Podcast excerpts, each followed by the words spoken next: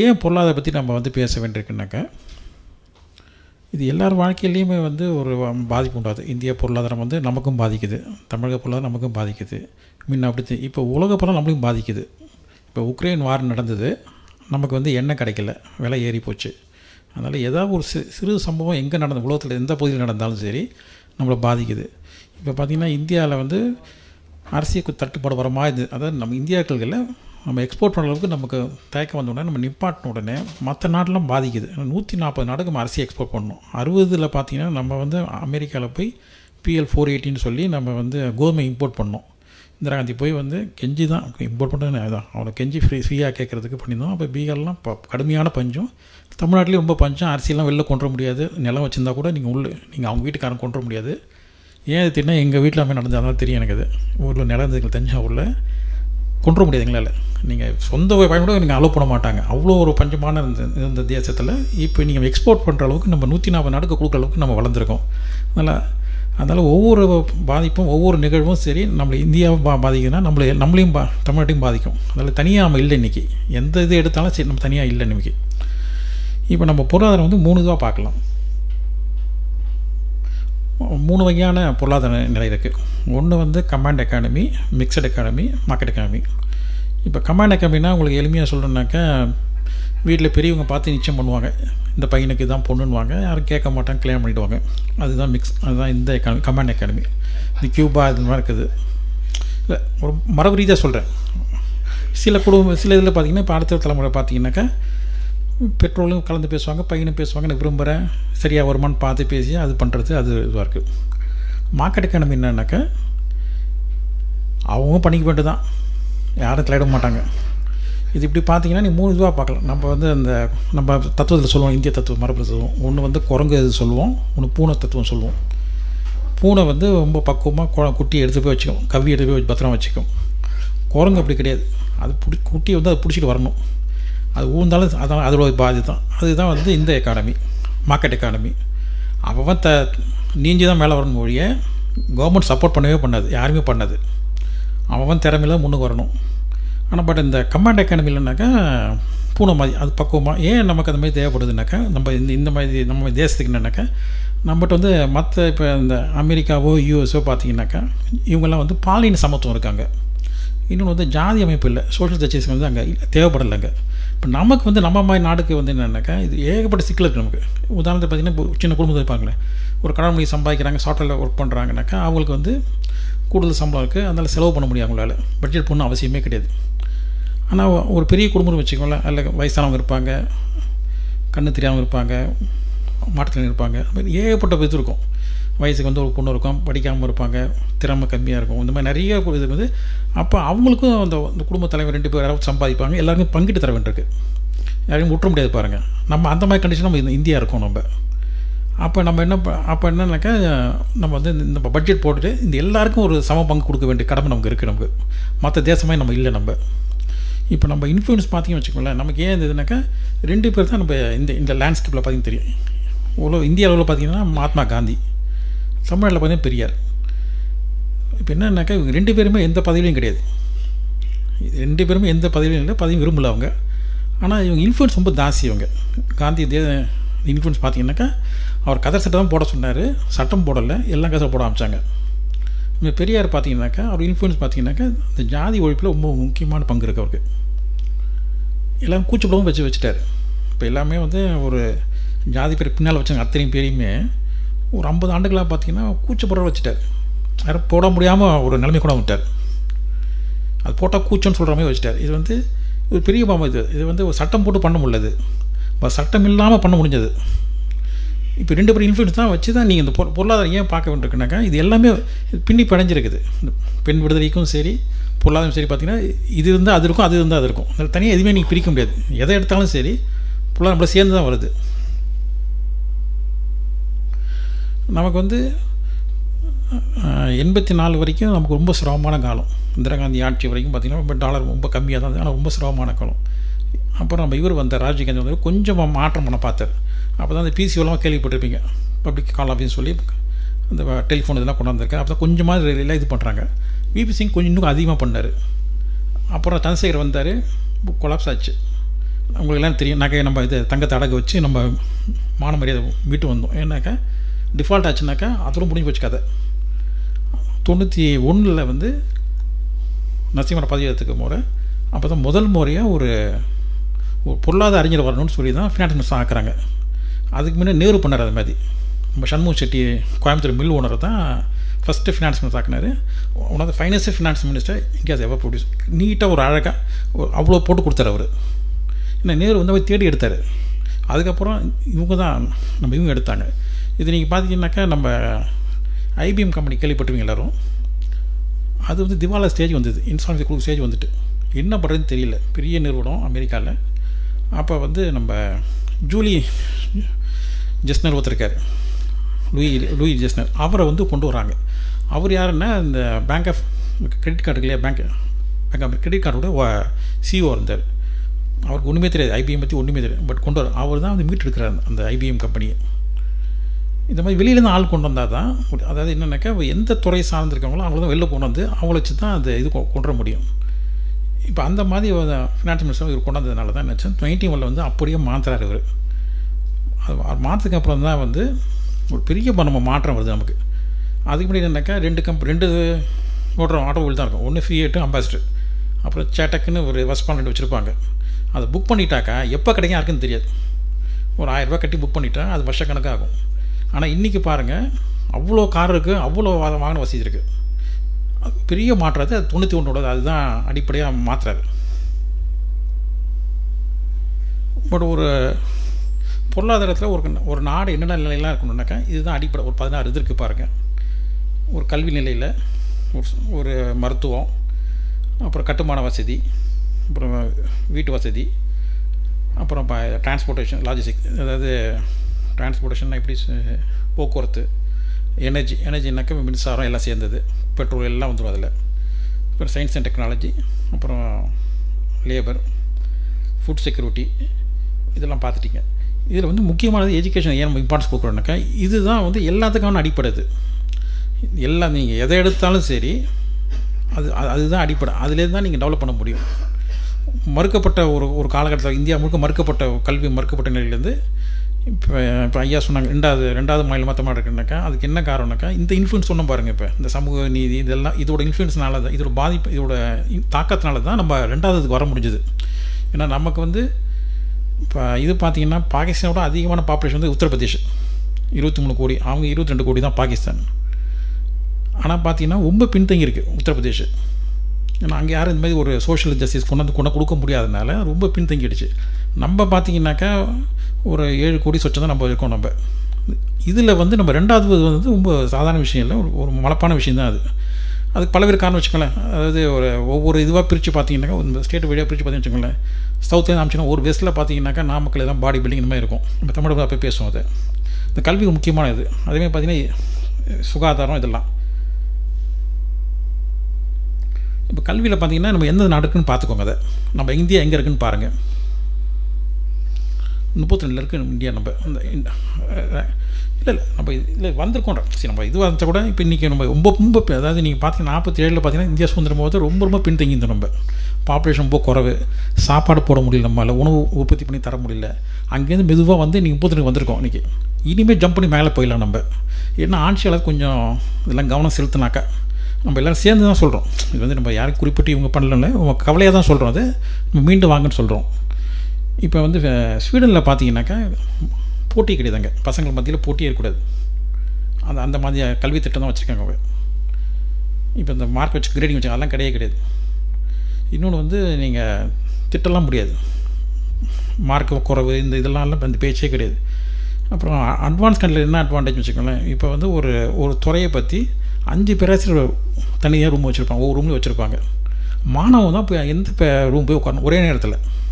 இப்போ பயாலஜின்னு வச்சுக்கோங்களேன், இல்லை சயின்ஸ்னு வச்சுக்கோங்க, இல்லை ஏதோ ஒரு துறையை வச்சுக்கோங்க. 5 பேராசிரியர் இருப்பாங்க. மாணவன் போய் அந்த ரூம் போய் உட்காந்துப்பாங்க. எந்த மாணவனுக்கு அதிகம் போகிறாங்களோ அந்த பேராசிரியர் தான் கண்டிப்பாக அவங்க வேலைக்காங்க. இப்போ நமக்கு இங்கே என்ன சிஸ்டம்னாக்கா வாத்தியார் உட்காந்து பிடிக்குதோ தெரியுதோ தெரியலையோ அவர் காசு எடுப்பார், பசங்க எல்லாம் உட்காந்தே ஆகணும். அங்கே அப்படி கிடையாது.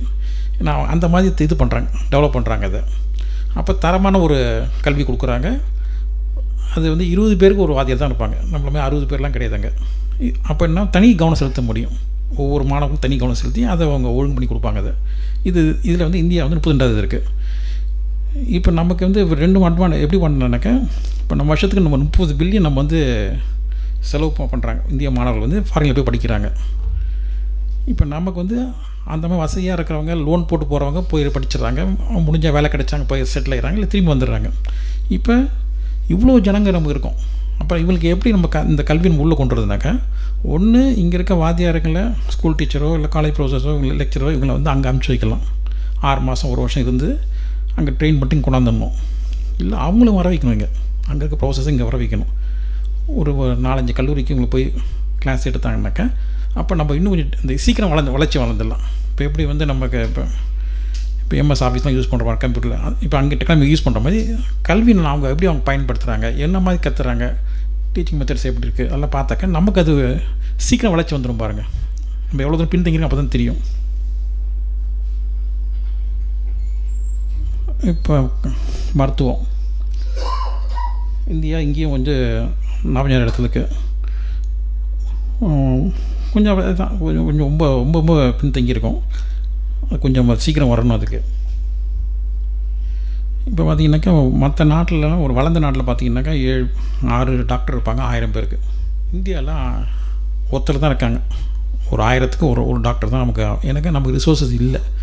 அப்போ நம்ம எப்படி இது மாற்றுறது? இது ஏன்னா இவங்க இந்த 5 டாக்டருக்கு கொண்டு வந்தாக்கா 5 மடங்கு ஏற்றணும். அப்போ நம்ம என்ன வழியில் ஏற்ற முடியுது? இப்போ நம்ம ஷிஃப்ட்ஸ் தான் கொட்ட முடியாது. ஏன்னா நமக்கு வந்து புதுசாக ஹாஸ்பிட்டல் கட்டுறதுக்குனாக்கா நீங்கள் 500 பெட் உள்ள ஹாஸ்பிட்டல் கட்டினா 350 கோடி செலவாகும். நம்மகிட்ட அவ்வளோ பணம் கிடையாது. அப்போ என்ன பண்ணலாம், ஷிஃப்ட்ஸில் கொண்டு வந்துடலாம், 2 ஷிஃப்டாக ஆக்கிடலாம். மகாராஷ்டிராவில் பாம்பேலாம் பார்த்திங்கன்னா இடம் கிடையாது அவங்களுக்கு. காலேஜ் நடத்திட்டு இருக்காங்க, 3 ஷிஃப்ட் வச்சுருக்காங்க, 3 ஷிஃப்ட் நடத்துகிறாங்க. அப்போ என்ன, பில்டிங் ஒன்று தான், வாதியாரை மட்டும் எக்ஸ்ட்ரா செலவு பண்ணுற மாதிரி இருக்கும். இப்போ நம்ம என்ன பண்ணணும்னா அதே மாதிரி ஹாஸ்பிட்டல்ஸ் இருக்குது, பெட் இருக்குது, எல்லாமே இருக்குது நமக்கு. இப்போ நமக்கு அந்த டாக்டர்ஸை வந்து புதுசாக இது பண்ணிட்டா போதும், லெக்சரர் அவங்க கத்துறதுக்கு வந்துட்டால் போதும், பெட் இருக்குது, பேஷண்ட்டுங்க எல்லாம் இருக்காங்க. அப்போ டபுள் ஆக்கிடலாம் அப்படியே. இப்போ நம்ம இன்றைக்கி இருக்கிறத இதுதான் அதேமாதிரி நர்ஸுக்கும் அப்படி தான். நர்ஸும் நமக்கு வந்து 1000க்கு 1 தான் நமக்கு இருக்கும். நமக்கு நம்ம மற்ற நாட்டிலலாம் நிறைய தேவைப்படுது. இப்போ ஐரோப்பா கண்ட்லாம் எல்லாம் வயசாகிடுச்சு, எல்லாம் 80 வயசு மேலே தாண்டிட்டாங்க. எல்லாருக்கும் ஒரு கேர் தேவைப்படுது. நாங்களே நீண்ட ஆயிலும் இருக்காங்க. இப்போ 85-90 வரைக்கும் வாழ்ந்துட்டுருக்காங்க, ரிட்டையர் ஆகிடுறாங்க. அவங்களுக்கு பார்த்துக்க ஆள் கிடையாது. ஏன்னா அவங்களுக்கு இந்த இந்த பாப்புலேஷன் க்ரோத் பார்த்திங்கன்னா குறைஞ்சிட்டே இருக்குது. அவங்களுக்கு ஒவ்வொரு நாட்டில் இந்த ஐரோப்பா நாடு பூரா குறைஞ்சிட்டே இருக்குது. ஆனால் நமக்கு ஏஷியாவில் நம்ம இந்தியா, சைனா இந்த மாதிரி 4-5 கண்ட்ரிக்கு ஜாஸ்தி ஆகிட்டே இருக்குது. அப்போ நம்ம வந்து இங்கேருந்து நிறைய பேர் போயிட்டுருக்காங்க. கேரளாவில் நிறைய பேர் போய்ட்டு நர்ஸ் போயிட்டுருக்காங்க, போய் அங்கே இருக்க கேட்போம். அப்போ நம்ம நிறைய நர்ஸு தேவைப்படுது. நமக்கும் அந்த வரும் பின்னால். இப்போ நமக்கு வந்து கிட்டத்தட்ட 72 வந்துடுச்சு. இப்போ இன்னொரு 10 வருஷம் போச்சு, நம்ம 85 வரைக்கும் நம்மளும் உயிர் வாழறதுக்கான நிறைய சாத்தியம் இருக்குது. அப்போ நமக்கும் நிறைய நர்ஸு தேவைப்படுது. அப்போ இதே மாதிரி தான் இப்போ என்னென்னா ப்ரைவேட்டாக நிறைய இது இருக்குது. அவங்கள வந்து நம்ம இப்போ நர்சிங் காலேஜ் ஆரம்பிக்க வச்சிடலாம். ப்ரைவேட்டாக அத்தனை பேர் ஆரம்பித்து வச்சுட்டாக்கா நமக்கு கூடுதல் நர்ஸுக்கு நம்ம கிடைக்கும். நமக்கு இதெல்லாம் பெரிய செலவு இல்லாமல் சொல்கிறோம். இன்ஃப்ராஸ்ட்ரக்சர்னால் எல்லாமே சேர்ந்தது, அந்த ரோட்லேருந்து எல்லாமே. இப்போ நீங்கள் வந்து ஐரோப்பா நாட்டில் வந்து போயிட்டே இருக்கீங்க, ஒவ்வொரு நாடாக ஃப்ரான்ஸு இதெல்லாம் தாண்டி சுற்றுலாம் எல்லாம் போய்ட்டும் போது கடைசியாக இந்த இத்தாலிக்கு வரும்போது தெரியும், ரோடு வித்தியாசமாக தெரியும். நீங்கள் ரோடு நீங்கள் ஒரு நாட்டுக்கு ரோடு உள்ள நடந்து போனாவே இல்லை வண்டியில் வாங்கினது போனாவே 3 விஷயம் கவனிச்சா போதும். ரோடு எப்படி இருக்குது, டிராஃபிக்கில் ஜனங்க எப்படி நிற்கிறாங்க, லைட்டில் நிற்கிறாங்களா, போலீஸ்க்கு இருக்கான்னு பார்த்தா போதும். போலீஸ் நிற்கல, டிராஃபிக் ஜனங்க நிற்கிறாங்க, ரோடு க்ளீனாக இருந்ததுனாக்கா அந்த தேசம் வந்து வளர்ந்த தேசம்னு அர்த்தம். இப்போ நான் அதை பொறுத்து நம்ம ஊர் வச்சு பாருங்கள், ரோடு எப்படி இருக்குது, டிராஃபிக் ஜனங்க நிற்கிறாங்களா, போலீஸ் இருக்கான்னு பாருங்கள். இந்த 3மே நமக்கு இருந்ததுனாக்கா எனக்கு இதுதான் ஒரு வளர்ச்சிக்கான அறிகுறி. இப்போ நீங்கள் துபாயில் பார்த்தாலும் சரி, போலீஸ்கார எங்கேயுமே நிற்க மாட்டாங்க, ரோட்டில் யாரும் நிற்க மாட்டாங்க. அதே மாதிரி பார்த்திங்கன்னா டிராஃபிக் கரெக்டாக நிற்பாங்க எல்லோரும். ரோடுக்கு ரொம்ப க்ளீனாக இருக்கும், மேடு பள்ளம் இல்லாமல் இருக்கும். அப்படின்னா என்னென்ன மேடு பள்ளம் வந்து என்னச்சுனாங்க, நல்ல கான்ட்ராக்டர் நல்லா ரோடு போட்டிருக்காங்க, அரசாங்கம் ரொம்ப கவனிக்குதுன்னு அர்த்தம். இப்போ சில ரொம்ப வளர்ந்த நாள் பார்த்திங்கன்னா இப்போ ஜெர்மனி இந்த மாதிரி சில நாட்டில் பார்த்திங்கன்னா, ஃப்ரான்ஸுங்கெல்லாம் பார்த்திங்கனாக்கா நீங்கள் வந்து 3 வச்சுருக்காங்க, ட்ராம் இருக்குது, பஸ் இருக்குது, ட்ரெயின் இருக்குது. ஒரு பாஸ் எடுத்தால் போதும், 3த்துக்கும் போயிடலாம். நீங்கள் எனக்கு இந்த மூலைக்கு அந்த மூலைக்கு போகிறதுக்கு வந்து வீக்லி பாஸ் தராங்க, டெய்லி பாஸ் தராங்க, மந்த்லி பாஸ் தராங்க. ஒன்று வாங்கிட்டால் போதும், இது எல்லாத்தையும் 3 ஒன்றா போயிடலாம். இப்போ நமக்கு அந்த மாதிரிலாம் வசதி இல்லை, கொண்டு வந்து எல்லாத்தையும் நம்ம அதை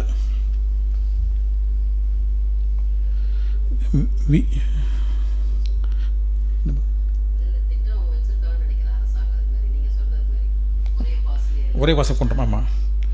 அப்புறம் ஹவுசிங் இது பார்த்திங்கன்னா கிட்டத்தட்ட நமக்கு வந்து 60% மக்கள் வந்து இந்தியாவில் வந்து சொந்த வீடு இல்லாமல் ஒரு வீடுனாக்கா செங்கல் வச்சு கட்டின மாதிரி அந்த மாதிரி நமக்கு இல்லை. நமக்கு இது வந்து நம்ம இப்போ நீங்கள் பார்த்தீங்கன்னா சவுதியில் மற்றெல்லாம் எல்லாமே பார்த்திங்கன்னா நல்லா வசதியாக ரொம்ப சில இதெல்லாம் யூரோப்பில் சில கண்ட்ரிலாம் பார்த்தீங்கன்னாக்கா ஐயா வந்திருக்காங்க.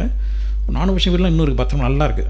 400 வருஷமாக கட்டின வீடெலாம் இன்னும் அவ்வளோ இதுவாக கல் மாதிரி நல்லா ஸ்ட்ராங்காக இருக்குது. நமக்கு 30 வருஷம் கட்டியே திருப்பி இடிச்சு கட்டுற மாதிரி தான் வச்சுருக்காங்க. அப்போ நம்ம வந்து அந்த தரமான வீடு இன்னும் நம்ம ஹவுசிங் பண்ணாமல் இருக்கோம்.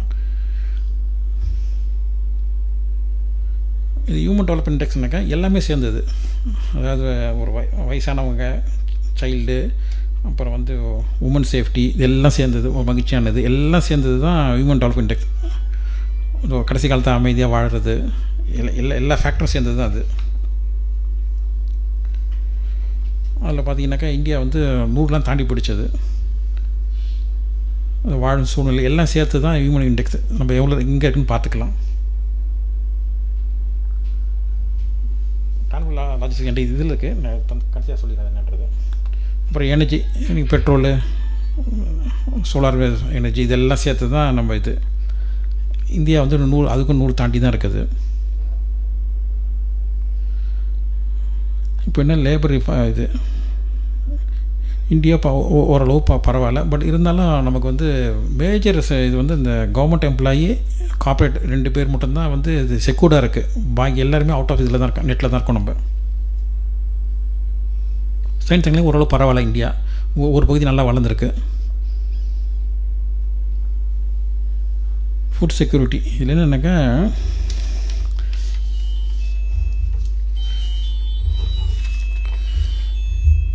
சைனா தான் அதிகமாக உற்பத்தி பண்ணுறாங்க இந்தியாவில். இந்தியா 2வது உற்பத்தி அந்த இதில். என்னென்னாக்கா நமக்கும் சைனா பங்களாதேஷ்லாம் இருக்குன்னா பங்களாதேஷுக்குன்னாக்கா ஒரு ஹெக்டேரில் வந்து 4000 4 டன் இப்போ ப்ரொடியூஸ் பண்ணுறாங்க.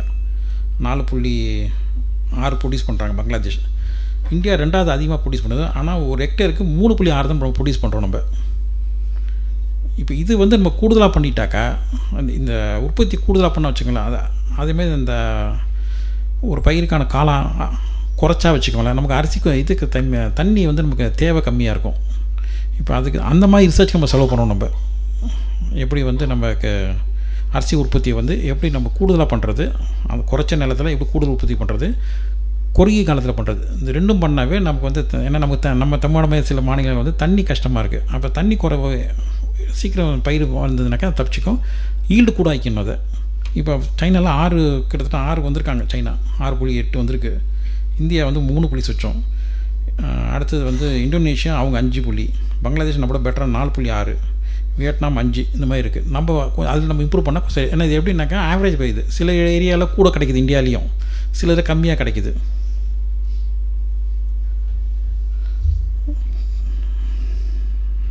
நம்ம குழந்தைகளும் பெரியவங்களும் பார்த்துக்கிறது. அப்புறம் எந்த நாட்டில் வந்து இவங்களாம் வாழ முடியும்? இப்போ குழந்தைங்களும் பெரியவங்களும் வாழறதுக்கு வசதியான நாடு இந்தியா வந்து. அதையும் நம்ம ஒன்றும் பிரமாதமாக இல்லை. மிலிட்ரி வேணால் நம்ம நிறைய வச்சுருக்கோம், நிறைய செலவு பண்ணுறோம். இன்டர்நேஷ்னல் அஃபேர்ஸ் எப்படி வந்து ஒரு தேசம் அத்தனைக்கு நாடுகளோடு எப்படி நம்ம உறவு வச்சுருக்கோன்றது நமக்கு ஒன்றும் அது ஒன்றும் பிரமாதமாக நமக்கு இல்லை. அது சோஷியல் பர்பஸ்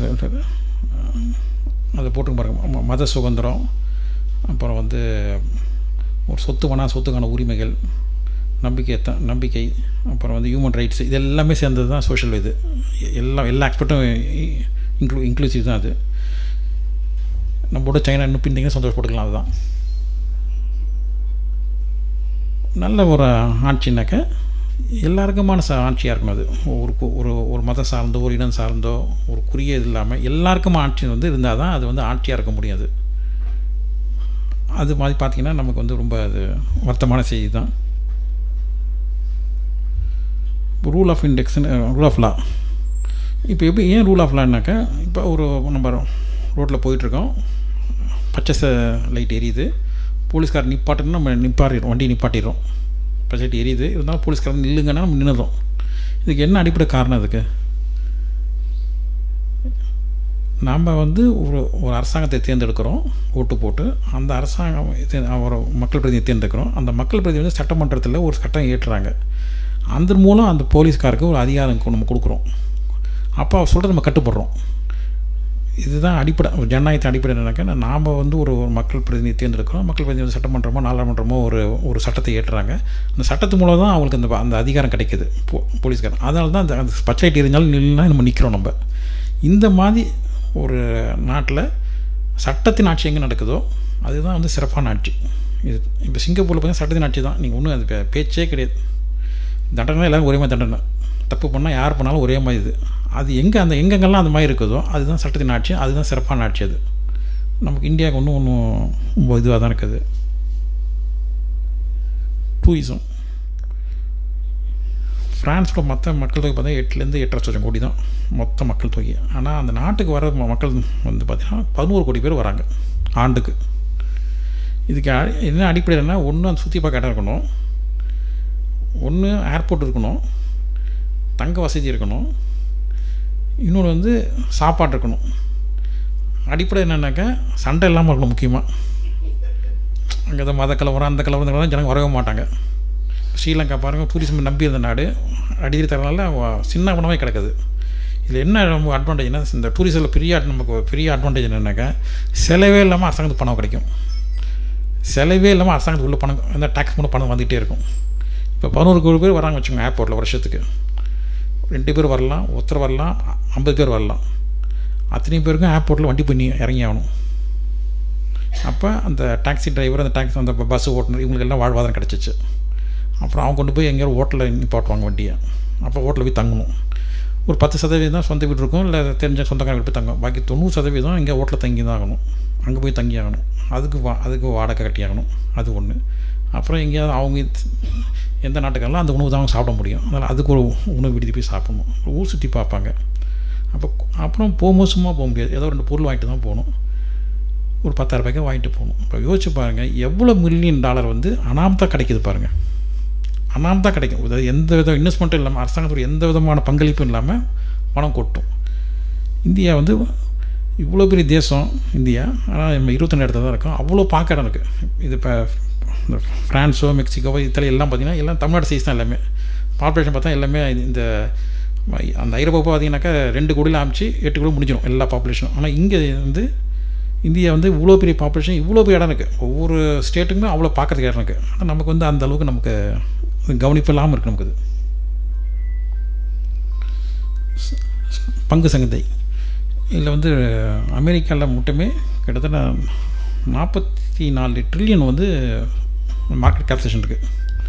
இப்போ நமக்கு இந்த மாதிரி அந்த ஸ்டாக் இன்வெஸ்ட் பள்ளிக்கூடத்தில் நமக்கு யாரும் சொல்லித்தரல, காலேஜில் யாரும் சொல்லித்தரல. பட் இது ரொம்ப அவசியம். இது எல்லாருமே இந்த ஸ்கூல்லேருந்து ஆரம்பிச்சிடணும். பொருளாதாரத்தை பற்றி எல்லோரும் தெரிஞ்சால் தான் அவங்க இப்போ நம்ம ஊரில் ஒன்று சொல்லுவாங்க, உழைச்சா முன்னுக்கு வரலாம். உழைச்சாலும் யாரும் முன்னுக்கு வர முடியாது. கஷ்டம் தான் படணும். இல்லை எல்லா துறையும் சொல்கிறேன். அப்போ அந்த மாதிரி இது கற்றுறணுன்ற ஏன்னாக்கா ஒரு காலத்தில் நமக்கு பார்டர் சிஸ்டம் இருந்தது. இந்த பணம்லாம் வரத்துக்கு முன்னாடி பார்டர் சிஸ்டம். நான் நெல் விளைவிச்சேன்னாக்கா இன்னொருத்தர் எண்ணெய் கொடுப்பாரு. நான் இது என் அரிசி நெல்லில் கொடுத்துட்டு அவர்கிட்ட எண்ணெய் வாங்கிப்பேன். இப்போ சில பேர் ஒரு மொழி கற்றுறாங்க வச்சுக்கோங்களேன். ஒரு சமஸ்கிருதமோ ஒரு ஹிந்தியோ தெலுங்கோ கற்றுறாங்க. இல்லை ஒரு பாடத்திட்டம் கற்றுறாங்கனாக்கா எனக்கு வேணான்னு சொல்லிட்டான். அவர் என்ன பண்ணுவார்? இல்லை பானத்தை பண்ணுறான்னு வச்சுக்கோங்க. எனக்கு 2 பானை வாங்கிக்கலாம் விட்டேன். நான் ஆண்டுக்கு 2 பானை வாங்கிக்கலாம். 50 பானை வாங்கி நான் என்ன பண்ணுறது? அப்போ ஒரு டிஸ்பாரிட்டி வருது. என்ன எப்படி பண்ணுறதுன்னு தெரியல. இன்னொன்று உழைப்பு பார்த்திங்கனாக்கா காய்கறி பண்ணுறவங்களுக்கு அவங்க குறுகிய கால பயிர், சிலதுலாம் 6 மாதம் பயிராக இருக்குது, சிலது 2 நாள் பயிராக இருக்குது. இந்த கீரைகள்லாம் பார்த்திங்கன்னா ஒரு வாரத்தில் வந்துடும். அது அப்போ எதை வச்சு அவங்க ப்ரைஸ் இது டிட்டர்மைன் பண்ணுறதுக்கு இது இந்த கஷ்டத்துக்காக தான் என்ன பண்ணுறாங்கனாக்கா செப்பு காயின், வெள்ளி காயின், தங்க காயின்லாம் அறிமுகப்படுத்துகிறாங்க.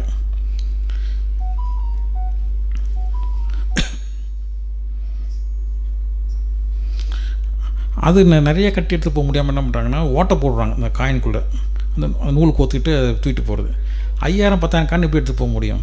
அதுக்காக என்ன பண்ணுறாங்கன்னா அந்த கரன்சியை ரூபாயாக மாற்றுறாங்க. அதை இப்படி தான் ரூபாயாக வருது. இப்போ 8 மணி நேரம் உழைக்கிறாங்க ஒருத்தர், அதே 8 மணி இன்னொருத்தர் உழைக்கிறாரு. இங்கே பார்த்திங்கன்னா 300 ரூபா ஒரு நாளைக்கு கூலி தராங்க, இங்கே 3000 ரூபா தராங்க. அப்புறம் எப்படி இது சமமாக பண்ண முடியாது? இது எல்லா காலத்தையும் அவங்க அவங்க பரம்பரையாக கஷ்டப்பட வேண்டியது தான். அது இன்னும் 300 ரூபா வாங்கி ஒருத்தர் ஜெயிக்க முடியாது. வாழ்நாள் பூரா 300 ரூபா வேணால் எப்படி ஒரு அது கிராமத்தில் ஒரு தொழிலாளி இருக்கிறவங்க அது விவசாய கூலியாக இருக்கிறவங்களுக்கு விவசாயிகள் தான் அவங்க முதலாளி என்ன சொல்கிறாங்க சரி கேட்டு தான் அவங்களோட வழியே கிடையாது. இதை மாற்றுறதுக்கு தான் வந்து இந்த பெரியார் மாதிரி அவங்களாம் வந்து இன்ஃப்ளூயன்ஸ் பண்ணதுனால தான் என்ன ஆயிடுச்சுனாக்கா இது அப்படியே படிப்புனால எல்லாம் வராங்க. இந்த பாலின சமத்துவம் அந்த படிப்பு இதோட பாதிப்பு தான் வந்து இன்றைக்கி நம்ம கொஞ்சம் மேலே வந்திருக்கோம். அது காரணம் அதுதான். அது இந்தியா பட்ஜெட் பார்த்திங்கனாக்கா நமக்கு வந்து 58% வந்து டைரெக்டாக இன்டைரக்ட் அதான் டைரக்ட் டேக்ஸ்னால் இன்கம் டேக்ஸு கார்பரேஷன் டேக்ஸு அப்புறம் ஜிஎஸ்டி இதில் தான் நமக்கு வந்து 58% வருது. பாக்கி 34% நம்ம என்னன்னாக்கா பட்ஜெட்டில் கடன் வாங்கி தான் வண்டி ஓட்டுறோம். ரொம்ப ரொம்ப ஒரு ரொம்ப பேத்தட்டிக்கான நிலைமை அது. 34% ரொம்ப பெரிய நம்பர். நீ கடன் வாங்கினீங்கனாக்கா திரும்பி வட்டி கட்டிக்கணும். அதுக்கு குறைஞ்சபட்சம் 5% கட்டியாகணும். ஐயா பேங்கர் தெரியும். குறைஞ்சபட்சம் 5%, அதிகபட்சம் 11%. அப்போ திருப்பி நீங்கள் இன்னும் மக்கள் தலை தான் இன்னும் சும வறுமை வழிய இது வந்து அவ்வளோ நல்ல இது இல்லை. அது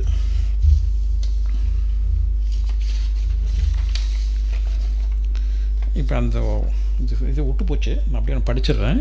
இது வந்து எங்கெங்கெல்லாம் நம்ம இந்த இது செலவு பண்ணுறோன்னு பார்த்தீங்கன்னாக்கா இந்த ஒரு ரூபாயில் வந்து எவ்வளோ செலவு பண்ணுறோன்னு பார்த்தீங்கன்னா ஒன்றுத்துக்கும் இன்ட்ரெஸ்ட் பேமெண்ட்டுக்கு நம்ம 20% செலவு பண்ணுறோம். அதை வாங்கின வட்டிக்கு கடனுக்கு நம்ம 20% செலவு. அது வந்து ரொம்ப ரொம்ப அது இப்போ நீங்கள் குடும்பத்தில் பார்த்திங்களா இப்போ நம்ம 1000 ரூபாய் சம்பாதிக்கிறோம், 200 வந்து நம்ம வட்டிக்கே கட்டுறோம்னாக்கா அசல் எப்போ கட்ட போகிறோம் நம்ம?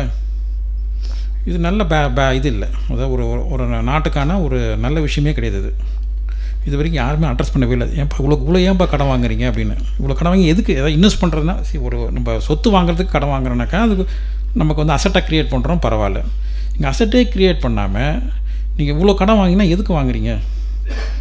சென்ட்ரலி ஸ்பான்சர்ட் ஸ்கீம்ஸ் அந்த பிரதம மந்திரி அந்த இந்த திட்டம் நிறையா சொல்லுவாங்க பாருங்கள்.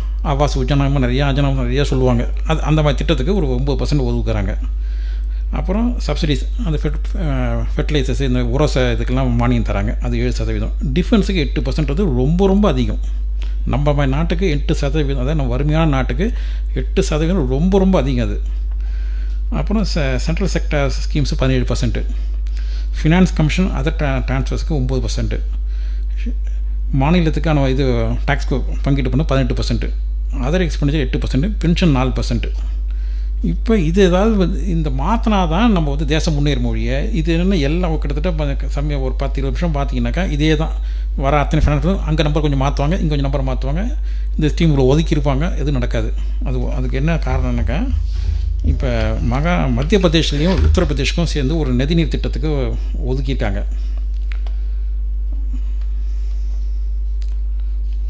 அந்த அந்த திட்டம் பேர் வந்து கென் பெட்வான்னு ஒரு திட்டம். 44,605 கோடிக்கு ஒதுக்கியிருக்காங்க. 3 வருஷம் ஒதுக்கிட்டு இருக்காங்க. இன்னும் ஒன்றுமே பண்ணலை. கேட்டாக்கா அந்த அந்த பொல்யூஷனுக்கு அது பேர் என்ன சொல்லுவாங்க, பொல்யூஷனுக்கு அவங்களோட இது கன்ட்ரன்ஸ் வாங்காமல் இருக்குன்னு வாங்க முடியலன்றாங்க. இது நடத்துகிறது மத்திய அரசாங்கம். பணத்தை ஒதுக்கியாச்சு.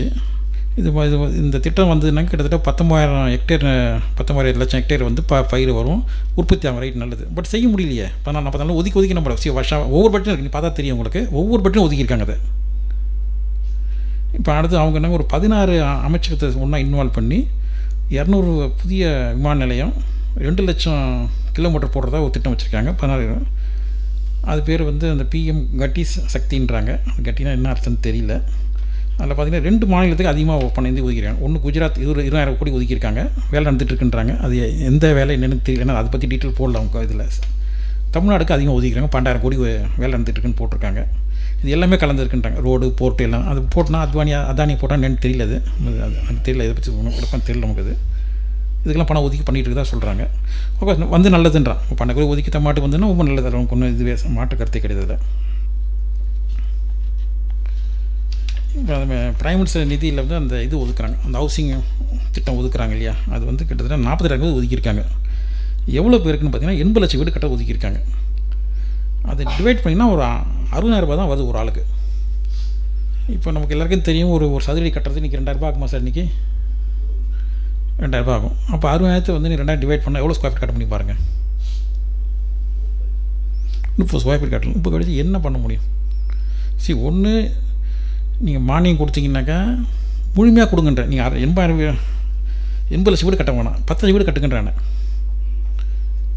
இது பேருக்கு கொடுத்து 6,000 வாங்கி அவன் செலவு தான் பண்ண போகிறான். இப்போ ஒன்று ஒரு செங்கலோடு வைக்க முடியாது, ஒரு கீத்து கொட்டை தான் கட்ட முடியும் அவனால்.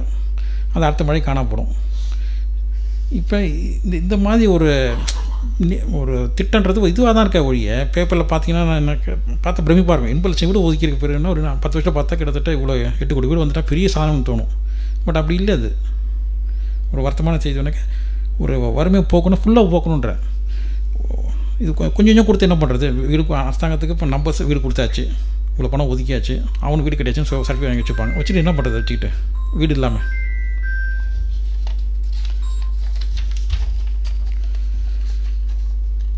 இப்போ நம்ம இந்தியா பட்ஜெட் பார்த்தீங்கன்னா 35 கோடி தான் நமக்கு மொத்த பட்ஜெட்டு. இது எப்படி இதெல்லாம் மாற்றுறதுனாக்கா 2-3 சஜ்ஜன் சொல்லி நீங்கள் அப்புறம் நம்ம டிஸ்கஸ் பண்ணுவோம் அதை பற்றி. இப்போ நம்ம பேங்க் பேங்க்கில் வரக்கான்னு தெரியும். பேங்க்கில் நமக்கு 100 ரூபா நமக்கு டெபாசிட் போட்டாக்கா அதுக்கு எஸ்எல்ஆர்னு ஒரு இது இருக்குது.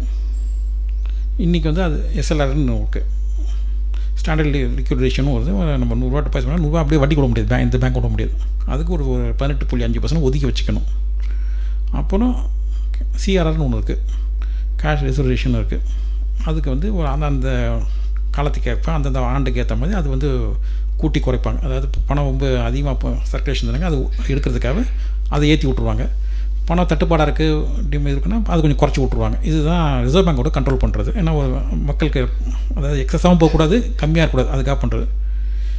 இப்போ அரசாங்கம் என்ன பண்ணலான்னாக்கா அதில் 60% எடுக்கலாம். அதுலேருந்து எஸ்எல்ஆர் ஒரு 60%, சிஆர்ஆர் 60% எடுத்திங்கனாக்கா கிட்டத்தட்ட ஒரு $30 பில்லியன் அளவுக்கு காசு வந்துடும். இங்கே வச்சு தான் நீங்கள் எல்லாத்தையும் டெவலப் பண்ணிங்க. அது பேங்க்கில் சும்மா இருக்குது. இப்போ நீங்கள் இப்போ கங்கா காவிரி திட்டம் இணைக்கிறது அதெல்லாம் இருக்குமா? இதெல்லாம் நீங்கள் கொண்டாந்துடலாம். நீங்கள் இந்த செலவில் நீங்கள் இது அப்புறம் அதுக்கு முன்னே காமிச்சா மார்க்கெட் கேபிடேஷன் காமிங்க, ஸ்டாக் மார்க்கெட், அதுக்கு தான் காமிச்சேன். அதுக்கு என்னென்னாக்கா நம்ம எக்ஸ்சேஞ்சில் கிட்டத்தட்ட 3.2 ட்ரில்லியன் இது நம்ம மார்க்கெட் கேப் இருக்குது. நம்ம கார்பரேட் நிறைய பணம் தரோம், கவர்மெண்ட்டில் சப்சிடி தரோம், சலுகை தரோம், எல்லாம் பண்ணுறோம். அவன்கிட்ட 1% வாங்குங்கன்ற நான் ஒரு ஷேர் வாங்கிட்டு வாங்குங்க எல்லாத்தையும். அதில் நம்ம பப்ளிக் செக்டர் பேங்க்ஸ் இருக்குது, எல்லாமே யூனிட் எல்லாமே இருக்குது. எடுத்திங்கனாக்கா அந்த 3.2 ட்ரில்லியனில் நமக்கு ஒரு $30 பில்லியன் காசு கிடச்சிடும். அதில் USD இதில் தான் நீங்கள் அந்த வளர்ச்சி கொண்டுடணும், அந்த கடன் அடைச்சிடலாம். அதை இன்னொன்று லேபர் பார்த்திங்கனாக்கா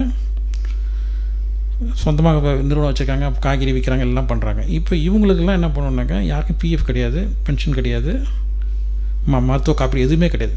அரசாங்கம் அவங்கள்ட்ட கொஞ்சம் ஒரு காசை வாங்கி மீதி காசை இவங்க போட்டு அவனுக்கு இன்சூரன்ஸ் ஃபுல்லாக பண்ணி விட்டுடலாம். இதெல்லாம் ஒரு அடிப்படை. அது ரொம்ப போர்டிங்கில் இங்கிலீஷை பற்றி பேசினாக்கா நம்ம தமிழ்நாட்டுக்கு வந்துடுவோம்.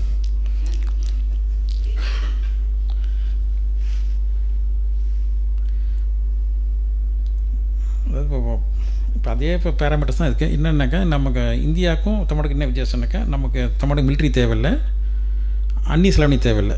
ஆனால் அவங்களுக்கு அந்நிய செலவு தேவை, மத்திய அரசாங்கம் அந்நிய செலவு தேவை. அதுதான் பேலன்ஸ் பண்ணும். ஏன்னா நமக்கு குறைஞ்சபட்சம் 6 மாதம் கையிருப்பு இருக்கணும். நமக்கு இன்றைக்கி ஒரு வருஷத்துக்கான கையிருப்பு நம்மகிட்ட இருக்குது. இன்றைக்கி கிட்டத்தட்ட $600 பில்லியன் நம்மகிட்ட இருக்குது. ஒரு குஷன் இருக்குது நமக்கு. அதனால் அது இதில் தமிழ்நாட்டுக்கு பார்த்தீங்கன்னாக்கா சம்பளம் பார்த்திங்கன்னா 28.55 போகுது நம்ம ரெவன்யூவில். பென்ஷன் இருக்குது 13.67 போகுது, கிட்டத்தட்ட 43% போகுது நமக்கு. இது ரொம்ப பெரிய நம்பர். இது எப்படின்னா நம்ம நம்ம வீட்டில் ஒரு நம்மகிட்ட பணியால் வச்சுருக்கோம், நம்ம வாங்குற 1000 ரூபா சம்பளத்தை 500 ரூபா அவனுக்கு கொடுக்குற மாதிரி. அது ஒரு டிரைவருக்கோ ஒரு இவங்களுக்கு பணியாளுக்கோ நம்ம வீட்டு வேலை செய்யணுக்கோ 500 ரூபா நம்ம கொடுத்தாச்சு அவங்களுக்கு. 1000 ரூபாயில் இந்த மீதி 1000 ரூபா என்ன 500 ரூபா நம்ம என்ன பண்ண முடியும்? இது தொடர்ச்சியாக வந்துருக்கு. எதனால இந்த பே கமிஷன் வர வர என்ன ஆகிடுதுனாக்கா சம்பளம் ஏறுது. அரசாங்கத்தால் நம்ம அரசாங்கம் எல்லா அரசாங்கமே தடுமாறுது. இது இப்போ என்னென்னாக்கா இப்போ ரிட்டையர் ஒவ்வொரு ஆண்டும் குறைச்சல 20,000-30,000 பேர் ரிட்டையர் ஆகிடுவாங்க ஒவ்வொரு ஆண்டும். முன்ன ஆயில் கம்மியாக இருந்தது, இப்போ ஆயில் நிறைய நீடிச்சு எல்லாருக்குமே. இப்போ அவங்க வேலை பார்த்ததுக்கும் அவங்க ரிட்டையர் ஆகிறதுக்கும் பார்த்திங்கனாக்கா ஈக்குவலாக இருக்குது. இல்லை அதான் அவங்க வாங்கின சேலரிக்கும் இப்போ அவங்க பென்ஷன் வாங்க பார்த்தா இப்போ உதாரணத்துக்கு பார்த்திங்கனாக்கா இப்போ ரிட்டையர் ஆகிற ஒரு ப்ரொஃபஸர் சம்பளம் வந்து இது பென்ஷன் வந்து 70,000 வருது அவருக்கு. இன்றைக்கி 70,000 வருது மாதம். இப்போ அரசாங்கம் அப்படி தான் இப்போ என்னென்னா தவிக்கும். இப்போ ஒவ்வொரு வருஷம் ரிட்டையர் ஆகும் போது ரொம்ப தவிச்சு போடும். ஏன்னாக்கா ஃபுல்லாக எல்லாம் தந்தாகணும், பிஎஃப்ல எல்லாம் மொத்தமாக தந்தாகணும். தடுமாறுது இது. இது வந்து எல்லாருக்கெல்லாம் சேர்த்து ப்ராப்ளம் சொல்ல வரேன். ஏன்னாக்கா இந்த மாதிரி ஒரு சுச்சுவேஷனில் நீங்கள் எப்படி வந்து மற்ற இதுக்கு நீங்கள் பணத்தை ஒதுக்க முடியும்? நீங்கள்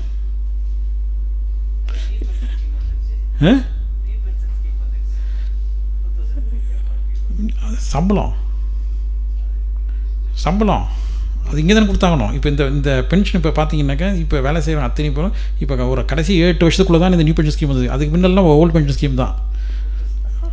2005 2003 அதுக்கு முன்னே வேலை பார்த்தவங்க சம்பளம் சின்ன சம்பளம் இல்லை. இன்றைக்கி கவர்மெண்ட் சம்பளம் நல்ல நல்ல ஃபேராக தான் கொடுக்குறாங்க எல்லாருக்குமே. இன்றைக்கி மற்ற வசதியும் இருக்குது. ஏன் லீவ் கொடுக்கும் வருத்தப்பட்டுருக்காங்க. அது ஏன் லீவ் தமிழ்னா விடுப்பு நாளாக விடுப்பு ஈட்டு அதை கொடுக்க அது வருத்தப்படுறாங்க. ஆமாம், இப்போ அது ரொம்ப அலாமிங்கான விஷயம். அது அது எப்படி அட்ரஸ் பண்ணி பின்னால் பார்ப்போம். இதை வச்சு நமக்கு அந்த மீதி சொன்னோம் இல்லையா, கிட்டத்தட்ட ஒரு 50% நம்மகிட்ட இருக்குது. அந்த 50% எப்படி செலவு பண்ணுறான்னு பார்த்தா தெரியும். கல்விக்கு விளையாட்டு இதுக்கெல்லாம் செலவு பண்ணும் போது 43 கோடி 50 கோடி செலவு பண்ணுறாங்க. 14% போதும். இல்லை இதில் நீங்கள் ஒன்றுமே பண்ண முடியாது. சுண்ணாம அடிக்க முடியாது, சாக் பீஸ் வாங்கி தர முடியாது, எதுவுமே செய்ய முடியாது. இந்த பாத்ரூம் டாய்லெட்லாம் க்ளீன் பண்ண முடியாது, அதுக்கு தண்ணி எதுவும் பண்ண முடியாது நமக்கு. ஏன்னா நம்மக்கிட்ட ஆரம்ப கல்வியை 40,000 சுற்றம் நம்மகிட்ட இருக்குது பள்ளிக்கூடத்துக்கு. அதுக்கப்புறம் நடுநிலைப்பள்ளி, அப்புறம் மேல்நிலைப்பள்ளி, உயர்நிலைப்பள்ளி 3 வகையாக வச்சுருக்கோம். அப்போ எப்படி நம்ம இதை மேனேஜ் பண்ணுறது? இது முக்கியமான கன்சர்ன். இது இல்லை சம்பளம் கொடுக்குறது, வாதிகளுக்கு சம்பளம் கொடுக்குறதாச்சு. மற்ற எதுவுமே செய்ய முடியாது. பாருங்கள், நம்ம வந்து பள்ளிகளுக்கு வந்து இது தரோம், ட்ரெஸ்ஸஸ் ஃப்ரீயாக தரோம், செப்பல்ஸ் ஃப்ரீயாக தரோம். அப்புறம் வந்து உணவு இப்போ காலை உணவு கொடுக்க அமைச்சிட்டோம்.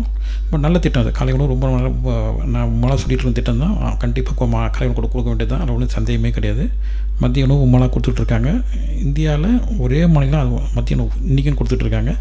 ஆந்திரா ட்ரை பண்ணாங்க, அட்டர் ஃப்ளாப். அது குஜராத்தில் ட்ரை பண்ணாங்க, அட்டர் ஃப்ளாப்பு. மத்திய அரசும் பல இதுக்கு சப்போர்ட் பண்ணாங்க, நடத்தவே முடியல. அது என்னென்னு தெரியல. ஒரு எம்ஜிஆர் விரிவாக வச்சது இன்றைக்கும் வரைக்கும் அது காப்பாற்றிட்டுருக்கு. பெரிய அதிசயம் தான். ஏன்னா அன்றைக்கி வந்து 350 கோடி ஒதுக்குனாங்க. அது அன்றைக்கி 350 கோடி பெரிய இது. அன்றைக்கி 1000 கோடி தான் பட்ஜெட். அன்றைக்கி நம்மளோட பட்ஜெட் ரெவன்யூ படி 1000 கோடி கொடுக்கும். அதில் 1/3 செலவு பண்ணார் அன்றைக்கி அவர். சமாளிச்சு அது என்னென்னு தெரியல. இது என்ன கைராசியாக இல்லை இப்படி அமைஞ்சுதான் அமைஞ்சு போச்சு. இன்னி வரைக்கும் அதை வந்து கை வைக்க முடியாது. இன்னும் அது இதுதான் பண்ண முடியாது. டெவலப் தான் பண்ண முடியாது, குறைக்க முடியாது. இப்போ மார்னிங் இது கொண்டாட்டாங்க. அந்த முட்டை வேணால் மார்னிங் கொண்டாந்துடலாம். அது மதியானம் போகிற முட்டையை காலைல கொண்டாந்துட்டாக்கா கொஞ்சம் இதுவாக இருக்கும், செலவு கொஞ்சம் குறையும். பாருங்கள், இப்போ பால் கொடுத்துடலாம் அவங்களுக்கு. பால் கொடுத்தா என்ன ஆகும்னாக்கா பால் உற்பத்தி அதிகமாகும் நமக்கு. இதில் கொண்டாந்துடலாம் பால் உற்பத்தி. இப்போ பால் உற்பத்தி பண்ணும்போது அவங்கள்ட்ட சொல்லிடலாம், இந்த 10% எனக்கு இதுவாக கொடுத்துரு, கம்மியாக கொடுத்துரு, எனக்கு விலை கம்மியாக கொடு. ஏன்னா அந்த மாடெலாம் தர வேண்டியிருக்குன்னு சொல்லி 90% உங்களுக்கு அந்த விலை கொடுத்துட்றேன், சப்சிடி ரேட்டில் கொடுன்னு சொல்லி. அப்போ பாலும் வளரும், பசங்களுக்கும் உணவு கொடுத்த மாதிரி இருக்கும், செலவும் குறைஞ்ச மாதிரி இருக்கும். பாருங்கள், ஒரு சோஷியல் வெல்ஃபேர் இந்த 1000 கோடி இதில் பட்ஜெட்டை ஒதுக்கிட்டாங்க. அந்த நிச்சயமாக எல்லாருக்கும் அந்த இது வந்துடும். 1000 ரூபாய் எல்லாருக்கும் வந்துடும். அது உறுதியாக நம்பலாம் நீங்கள். அப்புறம் விவசாயம் இதெல்லாம் பார்த்திங்கன்னா பெரிய நம்மளால் ஒதுக்க முடியல. இப்போ விவசாயம் பார்த்திங்கன்னா 2% குறைச்சிட்டாங்க. இன்னும் கொடுத்த விட 2% குறைச்சிட்டாங்க. ரோடு, பிரிட்ஜு இதெல்லாம் பார்த்திங்கன்னா இன்ஃப்ராஸ்ட்ரக்சர் தானே ஒழிய நமக்கு ரெவன்யூ இல்லாத விதம் அது. இப்போ நீங்கள் கல்விக்கும் இதுக்கு சோஷியல் வெல்ஃபேர் பண்ணிங்கனாக்கா உங்களுக்கு வந்து இன்வெஸ்ட்மெண்ட் அது. இந்த பசங்க படித்து மேலே வந்தாங்கன்னா நமக்கு திருப்பி நமக்கு சொசைட்டி யூஸ் ஆவாங்க. நீங்கள் அந்த ரோடு பிரிட்ஜெலாம் போட்டால் உங்களுக்கு இன்ஃப்ராஸ்ட்ரக்சர் டெவலப் ஆக முடியும். பட் ரெவன்யூக்கு இல்லாத மாதிரி ரெவன்யூ இல்லாது டேரெக்டாக இனிமேல் ரெவன்யூ கிடையாது உங்களுக்கு இதில். அப்புறம் சுகாதாரம், போலீஸு இதெல்லாம் நமக்கு வந்து இதுதான். Rural development, energy, urban development இதெல்லாம் பார்த்தா ரொம்ப கம்மி தான் நம்ம பணத்தை ஒதுக்கியிருக்கோம் அதுக்கு. இப்போ நமக்கு வந்து 4 வகையில் தான் பணம் ஸ்டேட் கவர்மெண்ட் ரெவன்யூ வருது. ஒன்று ஜிஎஸ்டி நம்ம கலெக்ட் பண்ணி கொடுத்து நம்ம பாதியை அவங்க சென்ட்ரல் கவர்மெண்ட் பாதியை கொடுத்துருவோம். அப்புறம் வந்து அந்த பத்திரப்பதிவு பண்ணுறதுல ஸ்டாம்ப் டியூட்டி அதில் வரும் நமக்கு. இதெல்லாம் நமக்கு ஃபுல்லாக வந்துடும் ஸ்டாம்ப் டியூட்டி. அதுக்கு யாருக்கும் நீங்கள் பங்கீடு தர தேவையில்லை. ஸ்டேட் எக்ஸைஸ் அந்த அந்த எரி சாராயம் இந்த மாதிரி மற்ற விஷயம் இருக்குது பாருங்கள். தியேட்டருக்கு அதெல்லாம் நமக்கு எக்ஸைஸில் வந்துடும், நமக்கு அதில் வந்துடும். அப்புறம் மின்சாரத்தில் இது லேண்ட் ரெவன்யூ. முன்ன வந்து ஜிஎஸ்டி காம்பன்சேஷன் கிராண்ட்டுக்கு பணம் கொடுத்துருந்தாங்க. அது இந்த நின்றுடும், இந்த வருஷம் நின்றுடும். அது குறிப்பிட்ட கால வரைக்கும் தான் நம்ம கொடுக்குறதா சொன்னாங்க. அது முடிஞ்சிச்சுனாக்கா எந்த ஸ்டேட்டுக்கும் வராது, நமக்கும் வராது. அதில் இனிமேல் அது நின்றுடும். அது இப்போ இதுதான் திருப்பி அந்த பெரியாரோட தாக்கம் தான். அது நம்ம யூனிவர்சிட்டிஸ் ஏன் இந்த அளவுக்கு நமக்கு வளர்ந்துருக்கா சோஷியலிசம்னாக்கா, நம்முடைய அந்த சோஷியல் ஜஸ்டிஸ்க்குன்னா தமிழ்னா சமூக நீதி, அதில் ஒரு 50% நம்ம பின்பற்றப்போ கொடுத்ததுனால, அப்புறம் மற்ற 28% கொடுத்ததுனால இவ்வளோ பேர் இன்றைக்கி படிக்க வைக்க முடிஞ்சது. ப்ரைவேட்டாக நிறைய பேர் ஆரம்பிச்சது அது ஒரு பெரிய முக்கியமான காரணி. 91 அந்த 87 வரைக்கும் நிறைய ப்ரைவேட் காலேஜ் திறந்து விட்டாங்க. யூனிவர்சிட்டியில் நிறையா வந்தது, தமிழ்நாட்டில் இன்ஜினியரிங் காலேஜ் நிறையா வந்தது. இதோட பாதிப்பு என்ன ஆகிடுச்சுனாக்கா, இதோட தாக்கம் எப்படி இருந்ததுனாக்கா, 2000 Y2K ப்ராப்ளம் வந்தது. அப்போ எல்லா கம்பெனியும் நின்றுடும், பிளேன் நின்றுடும், பஸ்ஸுன்னு எல்லாம் நின்றுடும் மாதிரி. அந்த ஒரு அந்த காலகட்டத்தில் இன்ஃபோசிஸுக்கு அந்த பிரானேஷ் மித்தின்னு ஒருத்தர் இருந்தார். அவர் தான் போய் அமெரிக்காவில் அந்த ஆர்டர் எடுத்தார். அப்போ யாரும் அந்த சின்ன ஆர்டர் எடுக்க வேறு விரும்பலை. இவர் போய் ஆர்டர் எடுத்து வந்தார் இன்ஃபோசிஸில். அந்த ஆர்டர் எடுத்ததுனால என்ன ஆகிடுச்சுனாக்கா, தொடர்ச்சி ஆர்டர் வர ஆரம்பிச்சது. அப்போ நிறைய பேர் ஆள் எடுக்க ஆரம்பிச்சாங்க. அப்போ இன்ஜினியரிங் படித்தவங்க, இந்த கம்ப்யூட்டர் சயின்ஸ் படித்தவங்க எல்லாரையும் வேலைக்கு எடுத்தாங்க. இன்ஃபோசிஸில் செக்ரட்டரிக்கு ஆள் எடுத்தாங்க. அப்போ என்ன ஆகிடுச்சுன்னா, தமிழ் மாணவர்கள் இவங்கெல்லாம் அதுக்குள்ளே போக ஆரம்பித்தாங்க. ஒரு இப்போ ரொம்ப பின்தங்கிய சமுதாயம், பின்தங்கிய ஊர், அங்கேயிருந்து எல்லாம் உள்ளே வர வர என்ன ஆகிடுச்சுனாக்கா, இந்த ப்ரைவேட் காலேஜ் தர குறைக்க என்ன ஆகிடுச்சுன்னா, இவங்க ஃபீட் பண்ணுற ஆள் தேவைப்படுது இந்த வயிற்றுக்கு ப்ராப்ளம் சால்வ் பண்ணுறதுக்காக. அப்போ எல்லோரும் எடுத்தாங்க. அப்போ ஃபார்ச்சுனேட்டாக என்ன ஆகிடுச்சுனாக்கா, அந்த கம்பெனி நின்றுச்சு, மற்ற ஆர்டர் கொடுக்க ஆரம்பித்தாங்க. அது பெருசாகிடுச்சு. இன்ஃபோசிஸ் அதோட இன்ஃபோசிஸ் வளர்ச்சினால இப்போ 4 ஸ்டேட்டில் தான் நமக்கு இருக்கும். ஒன்று மகாராஷ்டிரா சாஃப்ட்வேரில், அடுத்தது பெங்களூரு, தமிழ்நாடு, 3ஆவது இருக்குது. கிட்டத்தட்ட 80% அந்த 3 ஸ்டேட்டுக்குள்ளே தான் ரெவன்யூ கொடுக்குது. கிட்டத்தட்ட 300 பில்லியன் நம்ம எக்ஸ்போர்ட் பண்ணுறோம். இது இப்போ மற்ற எக்ஸ்போர்ட்னாக்கா கவர்மெண்ட்டுக்கு தெரியும் எவ்வளோ பண்ணுறோன்றது. ஏன்னாக்கா கப்பல் வழியாக தான் போய் ஆகணும். இந்த சாஃப்ட்வேர் மட்டும் என்னன்னாக்கா கவர்மெண்ட்டுக்கே தெரியாது, நம்ம சொன்னால் தான் உண்டு. ஏன்னா இது நெட்டில் தான் அனுப்புறது எல்லாமே. இது ஆனால் நமக்கு ஒரு ஃபாஸ்ட்டாக நம்ம கவர்மெண்ட் என்ன பண்ணாங்கனாக்கா, கரண்ட்டு நல்லா கொடுத்தாங்க, பிராட்பேண்ட் வசதி பண்ணி கொடுத்தாங்க. இதெல்லாம் இருந்ததுனால நமக்கு கல்வி நிறைய இருந்ததுனால நமக்கு அது பயன்பட்டுச்சு. இன்றைக்கி தமிழ்நாடு ஒரு பெரிய ஒரு முன்னேறிய இதுக்கு அவங்களோட கான்ட்ரிபியூஷன் இப்போ ஜாஸ்தி. இந்த தனியார் கல்வி நிறுவனம் அதில் படித்த மாணவர்கள் இவங்க வேலை கிடச்சதுனால, ஃபாரின் போய் படித்ததுனால அங்கே பணம் அனுப்புகிறாங்க. இங்கே நிறைய வேலை கிடச்சிருக்கு. நீங்கள் சராசரி சம்பளமே தொடக்க நிலை சம்பளமே நீங்கள் 20,000 கம்மி கிடையாது எந்த சாஃப்ட்வேர் கம்பெனிலையும். அடிப்படையில் பெரிய கம்பெனியில் 30,000 40,000 வருது. அப்புறம் 1 லட்சம் 2 லட்சம் வரைக்கும் 3 லட்சம் சாதாரணமாக சம்பளம் வாங்குறாங்க. அதுக்கு இந்த மாதிரி பல்கலைக்கழகம் கல்லூரி தான் நமக்கு அடிப்படை காரணம். நான் இந்தியாவிலே ஹையஸ்ட்டான இந்த கல்லூரி இன்ஜினியரிங் கல்லூரி நம்ம தான் உலகத்துலேயே, இந்தியானே உலகத்துலேயே நம்ம தான் அதிகமாக வச்சுருக்கோம். அதில் இப்போ 500 400 போய் இப்போ ஒரு 250 தேரும் நமக்கு. பாக்கி மற்றெல்லாம் விட்டா கூட 250 தேரும். யூனிவர்சிட்டிஸ் நமக்கு ஒரு பெட்டர் யூனிவர்சிட்டி தான் வச்சுருக்கோம். நம்ம நம்மளுடைய பிஎட் காலேஜ் கிட்ட நம்மகிட்ட 700 பிஎட் காலேஜ் இருக்குது. அதில் ஒரு 400 காலேஜ் கட்டினா கூட 300,000 தேரும் நமக்கு. அது பெஸ்ட்டு பிஎட் காலேஜஸ்ஸு. அப்புறம் மெடிக்கல் காலேஜ் நம்மகிட்ட கொஞ்சம் தரமான மெடிக்கல் காலேஜ் நம்மகிட்ட இருக்குது. அப்புறம் பேராமெடிக்கல் காலேஜ் இருக்குது நம்மள்கிட்ட. நர்சிங் அந்த மற்ற எல்லாம் இருக்குது. அந்த எக்ஸ்ரே எடுக்கிறது அந்த மாதிரி மற்ற துறைகள்லாம் இருக்குது. அதெல்லாம் இருக்குது நம்மள்கிட்ட. இதனால் என்ன ஆகிடுச்சுனாங்க, க்ரோத் நம்ம யூனிஃபார்ம் நமக்கு இருக்குது. மற்ற சில ஸ்டேட்லாம் பார்த்திங்கன்னா, மகாராஷ்டிரா பார்த்திங்கன்னா ஒன்லி இதுதான் சுகர் கேன் தான் உங்களுக்கு. அதனால் சுகர் விலை ஏறிச்சுன்னா லாபம், ஊந்துச்சுன்னா நஷ்டம். அதனால் தான் பார்த்திங்கன்னா நிறைய தற்கொலை பண்ண காரணம் அதுதான். விலை ஊந்துச்சுன்னா அதனால் தாங்கிக்க முடியாது அவங்களால, வட்டி கட்டம்லாம் ஒன்றும் முடியாது. இப்போ நமக்கு பார்த்திங்கன்னா நமக்கு தமிழ்நாடு மற்றதுக்கு நம்ம என்ன க்ரோத்துனாக்கா, நம்ம ஒவ்வொரு பக்கம் நம்ம வளர்ந்துருக்கோம். நம்ம இப்போ முட்டைன்னு பார்த்திங்கனாக்கா நம்ம தான் இந்தியா லீடிங். நமக்கு மஞ்சள் நம்ம தான், மஞ்சள் மார்க்கெட்டே நம்ம தான் அந்த டிசைட் பண்ணுறாங்க. டெக்ஸ்டைல் பார்த்திங்கன்னா திருப்பூர் அந்த பெல்ட்டு அவங்க ஹையஸ்ட் இந்தியாவில் ஹையஸ்ட் எக்ஸ்போர்ட்ரு அவங்க தான். அப்புறம் எண்ணெய் நாடார் கமிட்டி தான் முடிவு பண்ணுறது. ஆனால் இந்த மாதிரி ஒரு இருக்கும்போது தான் ஜெயினஸ்க்கு உள்ளே வந்துட்டாங்க. இதில் மார்வாடி ஜெயினர் அவங்க என்ன பண்ணிட்டாங்கன்னாக்கா, பணம் வச்சுருக்குறாங்க, அதை வட்டிக்கு விட்றது. அது நர்ஸாக கவனிக்காமல் விட்டுட்ருக்காங்க. என்னென்னா அவங்கள்ட்ட நீங்கள் 1000 ரூபா கடன் வாங்கினா 10 மாதத்துக்கு ரிட்டர்ன் பண்ணணும். 2 வட்டின்னு சொல்லுவான், அது 4 வட்டி. அது 48% ஆகுது ஆண்டுக்கு. அதை ஒழிச்சாவே ஒரு தமிழ்நாட்டில் பெரிய விடிவு காலம் வந்துடும். 48% கட்டுறாங்க. எந்த தொழில் 48% வரவே வராது. நீங்கள் எந்த தொழில் பண்ணாலும் 48% அந்த லாபம் வரவே வராது. ஆனால் தொடர்ச்சியான அரசாங்கம் அவங்களுக்கு என்ன கூட்டுன்னு தெரியல, இல்லை என்ன நடக்குதுன்னு தெரியல. இன்னி வரைக்கும் அவங்க கை வைக்காமல் இருக்காங்க. 48% எப்படி கட்ட முடியும்? ஒரு சாமானியம் அவனுக்கு இது கிடையாது. செக்கு கொடுத்து செக்கு வாங்கிட்டு வரான் அவன். மறுபடியும் அவங்களாம் நம்புகிறாங்க. அவங்கள கட்ட முடியல, சொத்து பிடின்னு போடுவான். இப்படி தான் இன்றைக்கி அவங்க ரொம்ப வளர்ந்துருக்காங்க. இன்றைக்கி ஜெனியர் இந்தியாவிலே ஜெனியர் பாப்புலேஷன் ரொம்ப குறைவான பாப்புலேஷனு. எக்கானமி அவங்க கையில் தான் இருக்குது. இன்றைக்கி சினிமா இண்டஸ்ட்ரி பார்த்தா அவங்க தான் இருக்கும். இன்றைக்கி பார்த்தா பண்டாரியும் பேர் போட்டிருப்பாங்க, ஃபினான்ஸ் பண்ணுறதுன்னு பார்த்துருப்பாங்க. அவங்க தான் ப்ரொடியூசராக இருப்பாங்க. ஆயில் பாதி எடுத்துட்டாங்க இன்றைக்கி அவங்க. எலக்ட்ரானிக் பூரா அவங்கள்ட்ட தான் இருக்குது. நம்ம பிளாஸ்டிக்கு அவங்க கையில் தான் இருக்குது. நீங்கள் ரிச் சீட் போனால் தெரியும், எல்லாமே அவங்க ஃபுல்லாக கண்ட்ரோல் பண்ணியிருக்காங்க.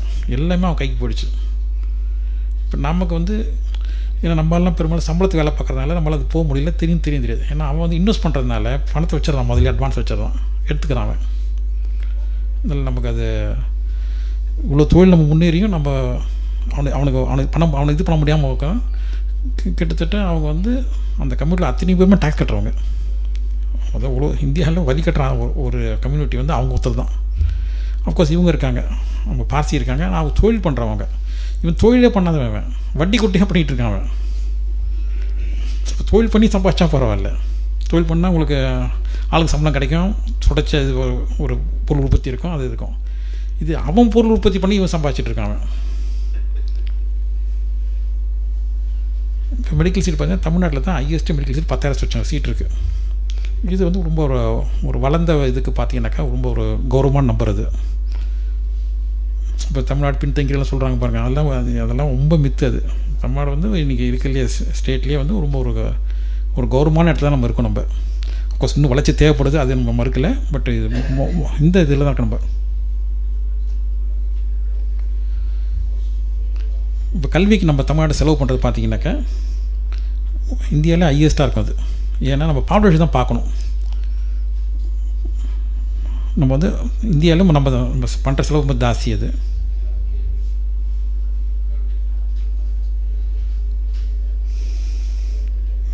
தமிழ்நாடு பார்த்திங்கனாக்கா நம்ம கிட்டத்தட்ட $45 பில்லியன் நம்ம இது பண்ணுறோம். இது ஐரோப்பா நாட்டில் ஒப்பிட்டு பார்த்திங்கனாக்கா நம்ம 16 இடத்துல இருக்கோம். நம்ம ஐரோப்பில் 33 நாடு இருக்குல்ல, நம்ம 16 இடத்துல இருக்கோம். அதை வச்சு கம்பேர் பண்ணாக்கா நம்ம ஐரோப்பாவோட நம்ம ஒப்பிட்டு பார்க்கலாம். நம்ம தமிழ்நாடு மட்டும் தனியாக எடுத்து பார்த்தாக்கா நம்ம வந்து ஒரு ரொம்ப வளர்ந்த நிலையில் இருக்கோம்.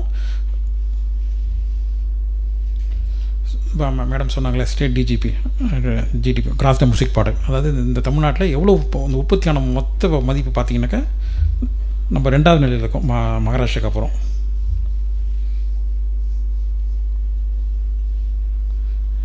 இது நம்ம ப்ரொஜெக்ட் பண்ணி பண்ணால் இது நம்ம தமிழ்நாடு தான் நமக்கு 2வது இதில் இருக்குது.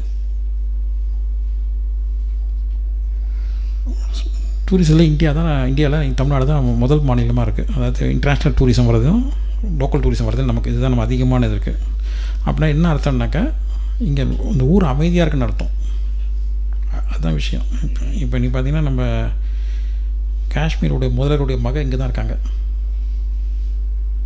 அங்கே இருக்க முடியாமல் காஷ்மீர் முதல்வர் மக பேர் என்ன மிக பேர் அவங்க இதுவாக இருக்காங்க, சிஎம்மாக இருக்காங்க. அந்த குடும்பம் முக்கிய டாக்டர் இங்கே தான் தமிழ்நாட்டில் தான் இருக்காங்க அவங்க. இது வந்து ரொம்ப முக்கியமான செய்தி. யாருக்குமே அது வெளிப்பத்தி யாரும் பேசுறதில்லை. ரொம்ப அமைதியான, ஏன்னா அவங்க காஷ்மீர் எங்கே இருக்குது, தமிழ்நாடு எங்கே இருக்குது, அவங்க வேறு எங்கே பக்கத்தில் இருக்க வேண்டிய ராஜஸ்தான் இங்கே இருக்கலாமா, இருக்க முடியல பாருங்கள். அப்படின்னாக்கா இந்த ஊர் வந்து ரொம்ப ரொம்ப அமைதியான ஊர், ரொம்ப லிட்ரலி உண்மையிலே அமைதியான ஊர். அதனால தான் அவங்க வந்து இங்கே இருக்க முடியுது. இப்போ நம்ம யாருக்கணும் அவங்க நம்ம போய் கூட வச்சுக்கலாம். அவங்களுங்க அவங்க வந்து குடியிருக்காங்கனாக்கா அப்போ இந்த சென்ட்ரலுக்கு மட்டும் அலோவ் பண்ணுதுனாக்கா இது வந்து அமைதி. இன்னும் இவரும் ஷேக் அப்துல்லா தான் இருந்தார். ஷேக் அப்துல்லா வந்து இங்கே கொடைக்கானல் இருந்தார் ஷேக் அப்துல்லா. அப்போ வந்து இது வந்து டிஸ்டர்பன்ஸ் இல்லாத ஊர். அன்ஃபார்ச்சுனேட் ஈவெண்ட் வந்து கோயம்புத்தூர் ஒன்று தான், அந்த குண்டு வெடிப்பு தான் வந்து ரொம்ப ரொம்ப அன்ஃபார்ச்சுனேட் ஈவெண்ட். அது இல்லைனாக்கா தமிழ்நாடு வந்து ரொம்ப தி பெஸ்ட்டு. அந்த டூரிசம் ஏன் இன்றைக்கி இவ்வளோ வந்திருக்குனாக்கா இதெல்லாம் ஒரு காரணம் நமக்கு. அதாவது இன்ஃப்ராஸ்ட்ரக்சர் நல்லாயிருக்கு, பஸ்ஸு நல்லாயிருக்கு, ட்ரெயின் நல்லாயிருக்கு, கார் எல்லாம் நல்லாயிருக்கு. இதோட இது தான் அது.